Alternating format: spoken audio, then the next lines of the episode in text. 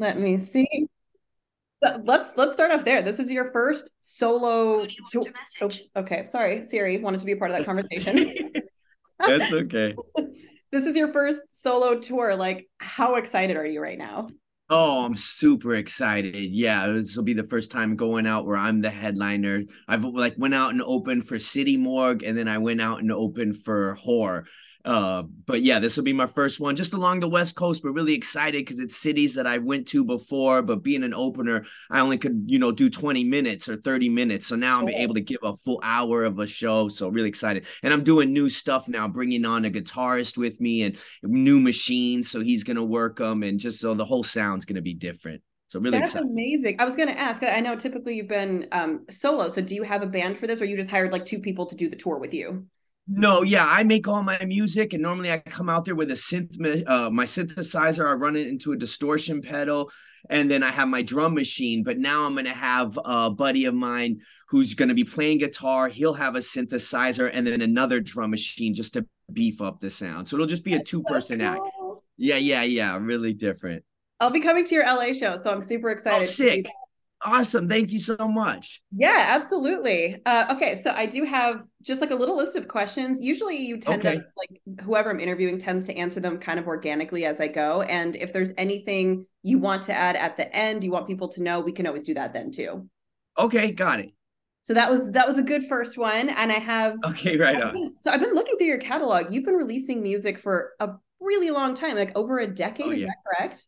Oh, I've been doing it for, I mean, I've been doing it forever since I was like 17, but yeah, I didn't start, I'm 47. So I didn't start releasing it. it oh, thank you. But uh, uh, yeah, I started releasing it, showing the world that I did it maybe and not until my like 30. Yeah, until about 30. But yeah, I've been doing it forever. It's just something I'll always do. I always tell people, I, you know, I had a job, I was building planes and I still just, I always made music and maybe I'd put it out on the internet or take a show here and there, but I'll never stop doing it. Maybe the sound changes, maybe the stories change, but it's just like uh, guys working on their cars. I'll just do this forever. It's like my passion. I love it. I so. love that. That's that's what it is, right? It's like it's your passion. If it makes you happy, eventually it takes off. That's great. But even if not, you're doing it because you love it, and that's how exactly.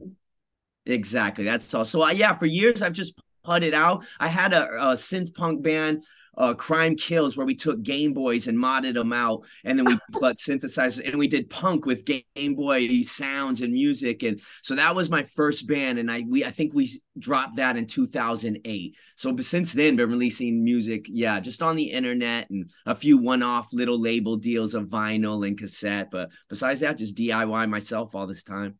That's awesome. And, and, I mean, even the mm-hmm. punk synth in general, it's such a different and eclectic kind of genre. Where did the inspiration for that come from? I mean, it's something that was, you know, low key, a real underground, a subculture since the 70s. Bands like the Screamers and yeah. Nervous Gender started incorporating uh, synthesizers uh, into it. So uh, it was something I was a fan of uh, for maybe the past 15 yeah 17 years just came on my radar. And again when we started the game boy punk stuff i was really digging it.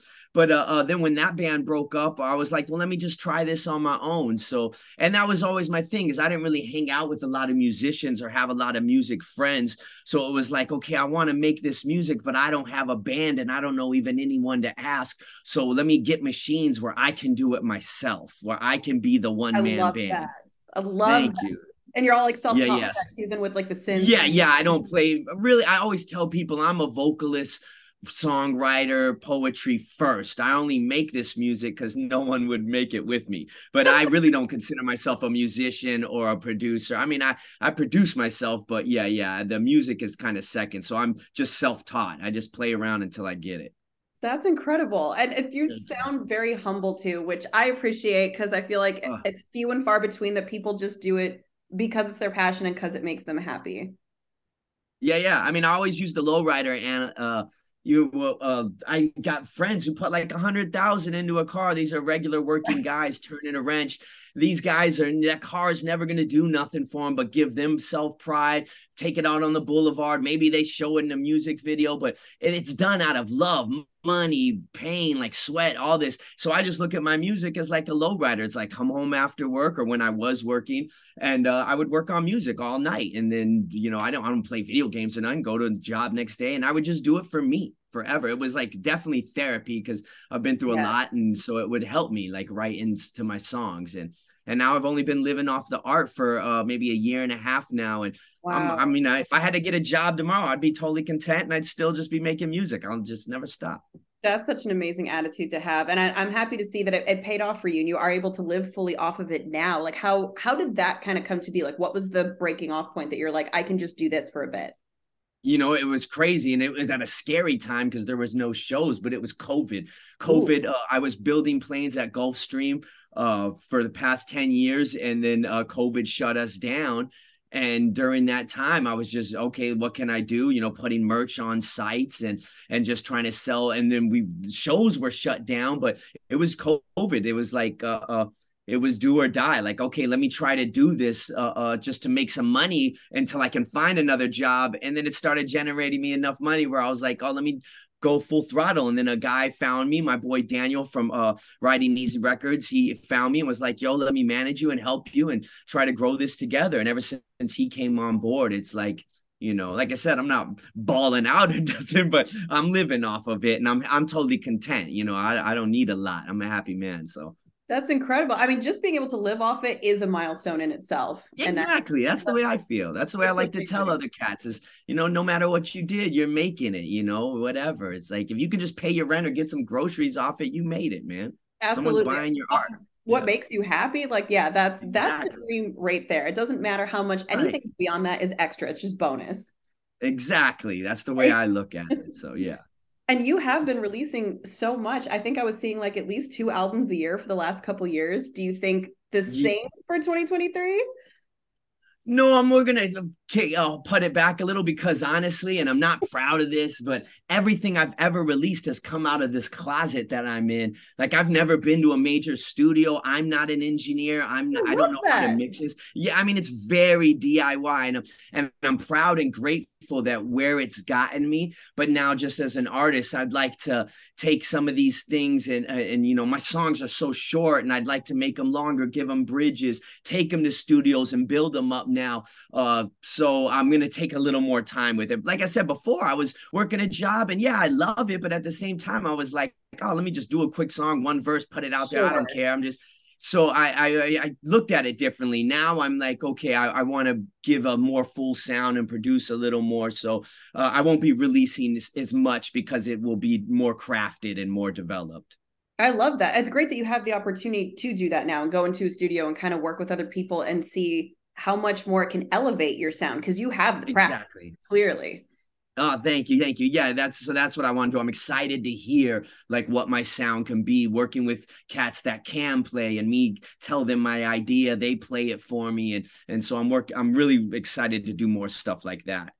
Do you have any anyone you would like to collaborate with? Like any dreams of people? Oh, I mean, uh, yeah, there's a, a few, but uh, uh, uh uh, I mean, right now I'm working with uh, uh, Stu Brooks. Uh, uh, he's uh, the bass player for Danny Elfman's band from Dub Trio, and we've oh, got a couple songs. Yeah, he's he's super sick. So I, I got the great opportunity to work with him, and we're doing some more stuff. But there's a lot on the list. I mean, I mean, there's so many cats I couldn't even think right off the bat. I've worked with Idris. Be dope to do something with Travis Barker. Uh, probably so many other cats. Dave Sitek from uh, TV on the radio. I'd love to work with. Uh, uh oh, yeah, a lot that of band. Oh, I love TV Such on the radio. One of my favorites. Yeah, yeah.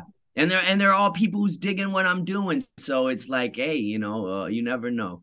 I was gonna say I saw Travis Barker reposted you. Like that's a big deal. And oh, that was huge. I was bugged out. I was like, what? I mean, I went on tour. Horror is signed to his "Don't Trust Anybody" uh, yeah, or "Don't Trust Anyone." Yeah. So I went on open for them. But uh, was, yeah, when he shared my flyer, I was like, oh shoot, man. Thank you. So I told him thank you so much, and he's been watching me and always giving me words of wisdom for a while now, really? even since uh, uh yeah yeah since my job he would like just tell me things and just pop in the dms and and just give me light and love man yeah super cool cat never met him in person but online he's always showed me love That is like so even behind beautiful. the scenes. Yeah, yeah, yeah, exactly. Without any, but that was the first time he's ever shared anything of mine. But always behind the scenes, he's always given me like love and advice and stuff. Super dope. That's amazing. I feel like he's watch him pop up to one of your shows here. Like, how can he not? Oh yeah, that's yeah, that'd be so thing. dope.